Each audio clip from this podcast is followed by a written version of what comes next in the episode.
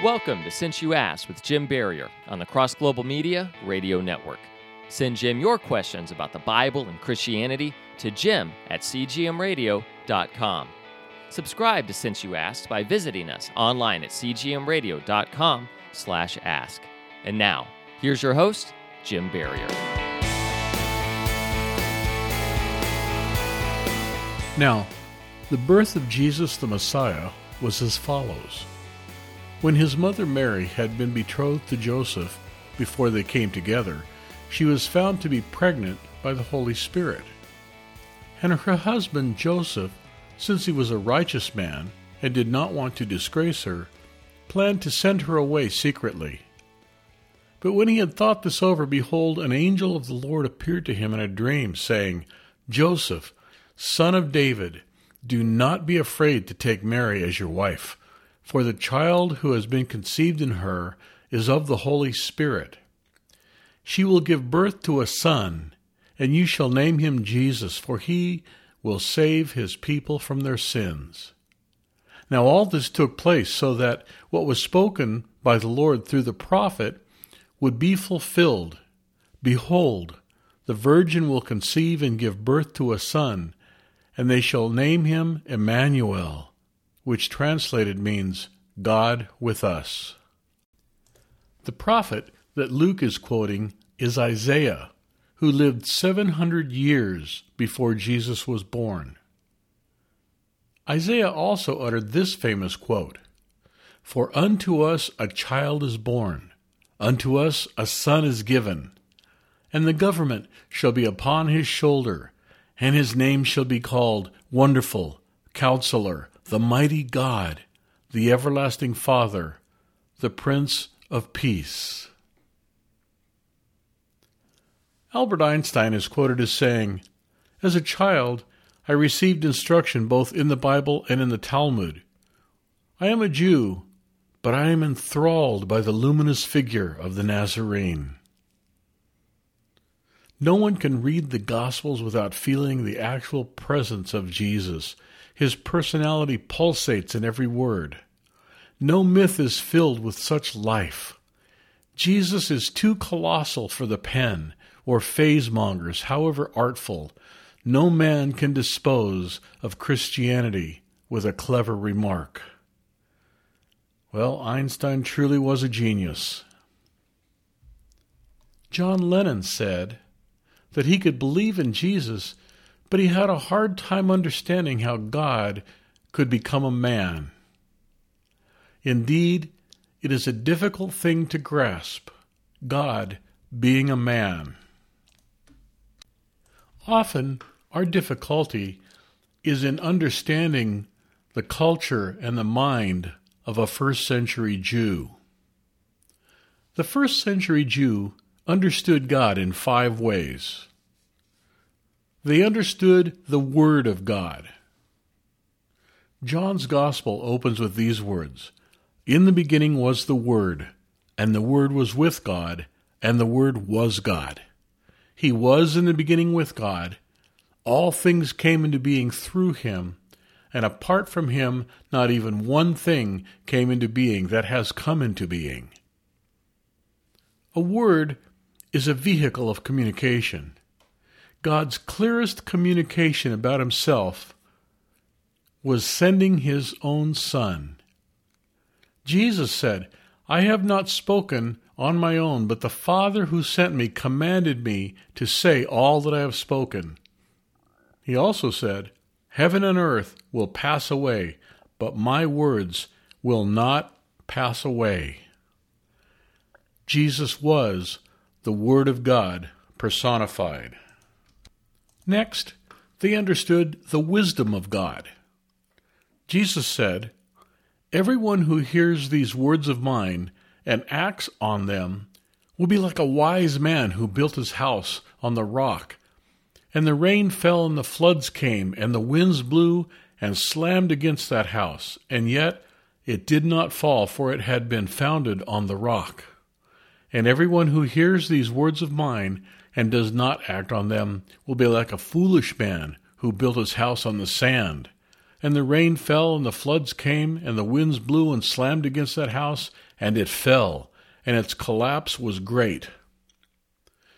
When Jesus had finished these words, the crowds were amazed at his teaching, for he was teaching them as one who had authority, and not as the scribes.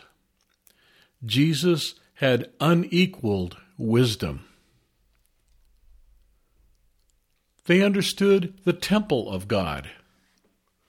Back in First John, verse fourteen says, "And the Word became flesh and dwelt among us." The word used there for dwelt is actually tabernacled. The tabernacle was the temple, the dwelling place of God. Jesus said, "Destroy this temple, and in three days I will raise it up." He was speaking about his own body as the temple. The temple was where the glory of God was. And Jesus prayed, "Father, glorify me together with yourself, with the glory which I had with you before the world existed."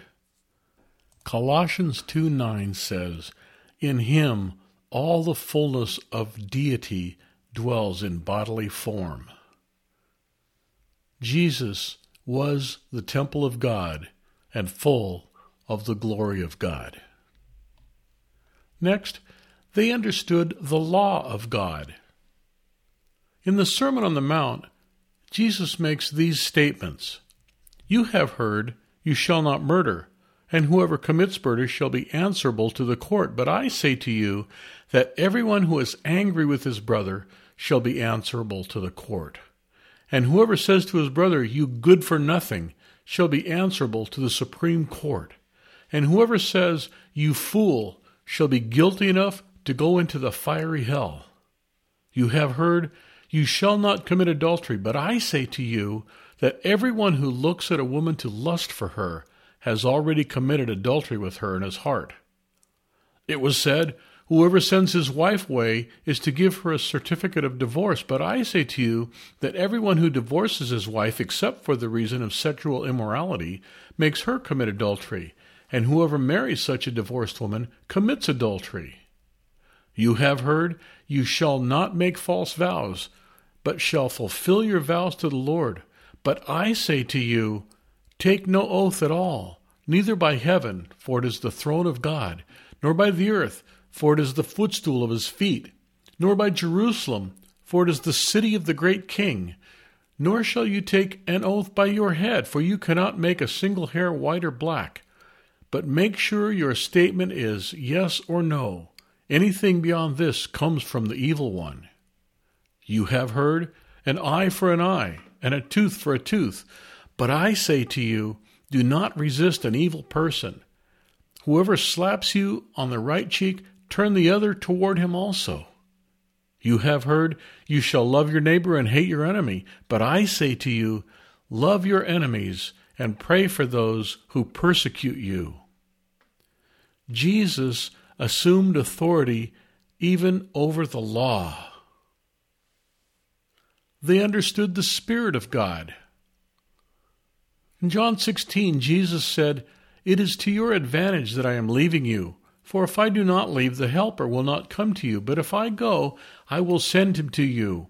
And he, when he comes, will convict the world regarding sin and righteousness and judgment. Regarding sin, because they do not believe in me. Regarding righteousness, because I am going to the Father, and you no longer are going to see me. And regarding judgment, because the ruler of this world has been judged. I have many more things to say to you, but you cannot bear them at this present time. But when he, the Spirit of truth, comes, he will guide you into all the truth. For he will not speak on his own, but whatever he hears me speak, he will disclose to you what is to come. He will glorify me, for he will take from mine and will disclose it to you." Jesus assumed authority over the Spirit of God. I teach about the claims of Christ in episode forty-three of Since You Asked, Lunatic, Liar, or Lord. Here are a few examples of Jesus' claims. In John chapter eight, Jesus said, "Your father Abraham was overjoyed that he would see my day, and he saw it and rejoiced." So the Jews said to him, "You are not yet fifty years old, and you have seen Abraham?" Jesus said to them, "Truly I say to you, before Abraham was born, I am." Therefore they picked up stones to throw at him, but Jesus hid himself and left the temple grounds. In John chapter ten, he said, "I and the Father are one." And the Jews picked up stones again to stone him.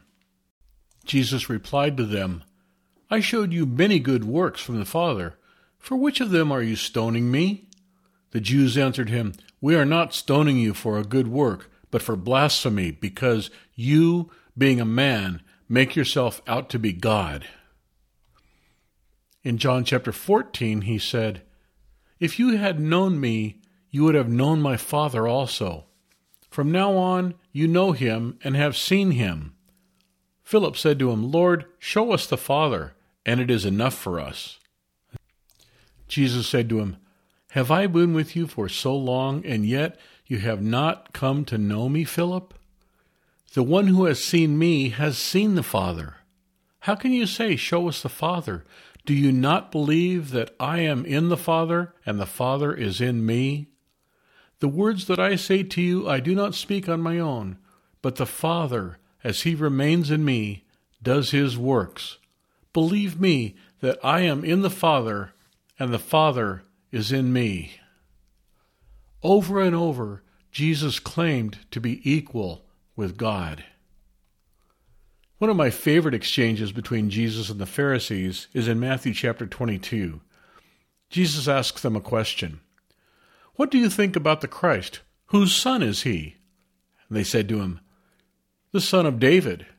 And he said to them, "Then how does David in the Spirit call him Lord, saying, 'The Lord said to my Lord, sit at my right hand until I put your enemies under your feet'? Therefore, if David calls him Lord, how is he his son?" No one was able to offer a word in answer, nor did anyone dare from that day on ask him any more questions. Another amazing fact about Jesus is that he did not refuse worship. During the temptation in the wilderness, Jesus proclaimed, "You shall worship the Lord your God and serve him only." And yet, in the Christmas story, the Magi worshiped the baby Jesus. After he walked on water, the disciples in the boat worshiped him. After the resurrection, the women at the tomb worshiped him. When Thomas touched Jesus' hands and side, he said to him, "My Lord and my God." Just before the Great Commission, the disciples worshipped Jesus. And Hebrews one six says, "When God brings his firstborn into the world, he says, 'Let all of God's angels worship him.'" Only God is allowed to receive worship. In Acts ten, Cornelius fell at Peter's feet and worshipped him, but Peter helped him up, saying, "Stand up, I too am just a man." And in Revelation, John fell down to worship at the feet of the angel, and the angel said, "Do not do that.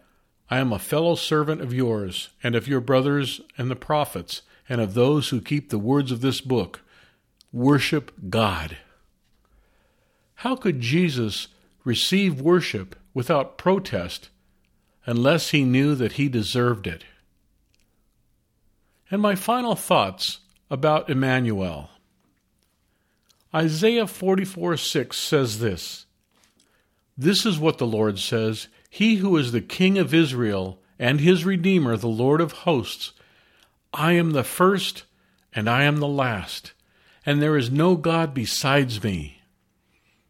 Then Revelation chapter one reports, "I am the Alpha and the Omega, says the Lord God, who is and who was and who is to come, the Almighty. I am the first and the last, and the living one. I was dead, and behold, I am alive forevermore." Hmm, I was dead, and now I am alive. That's a giveaway clue. Then in chapter two of Revelation at the end, "I am the Alpha and the Omega, the first and the last, the beginning and the end. I, Jesus, have sent my angel to testify you of these things for the churches." Revelation nineteen has a great picture of Jesus riding a white horse, and on his robe and on his thigh he has the name written, King of Kings and Lord of Lords. This Christmas, along with all of the festivities and traditions, family meals, giving gifts, singing carols, and decking the halls, I encourage you to rediscover the King of Kings. Rediscover the incarnate Word, God in the flesh. Make Jesus your Lord, and like the wise men, the disciples, and the angels, fall down and worship Him. Christ by highest heaven adored, Christ the everlasting Lord. Late in time behold Him come, offspring of the Virgin's womb. Veiled in flesh the Godhead see, hail the incarnate deity. Pleased as man, with man to dwell, Jesus, our Emmanuel. Hark, the herald angels sing, glory to the newborn King. This is Jim Barrier on Since You Ask, wishing you Merry Christmas.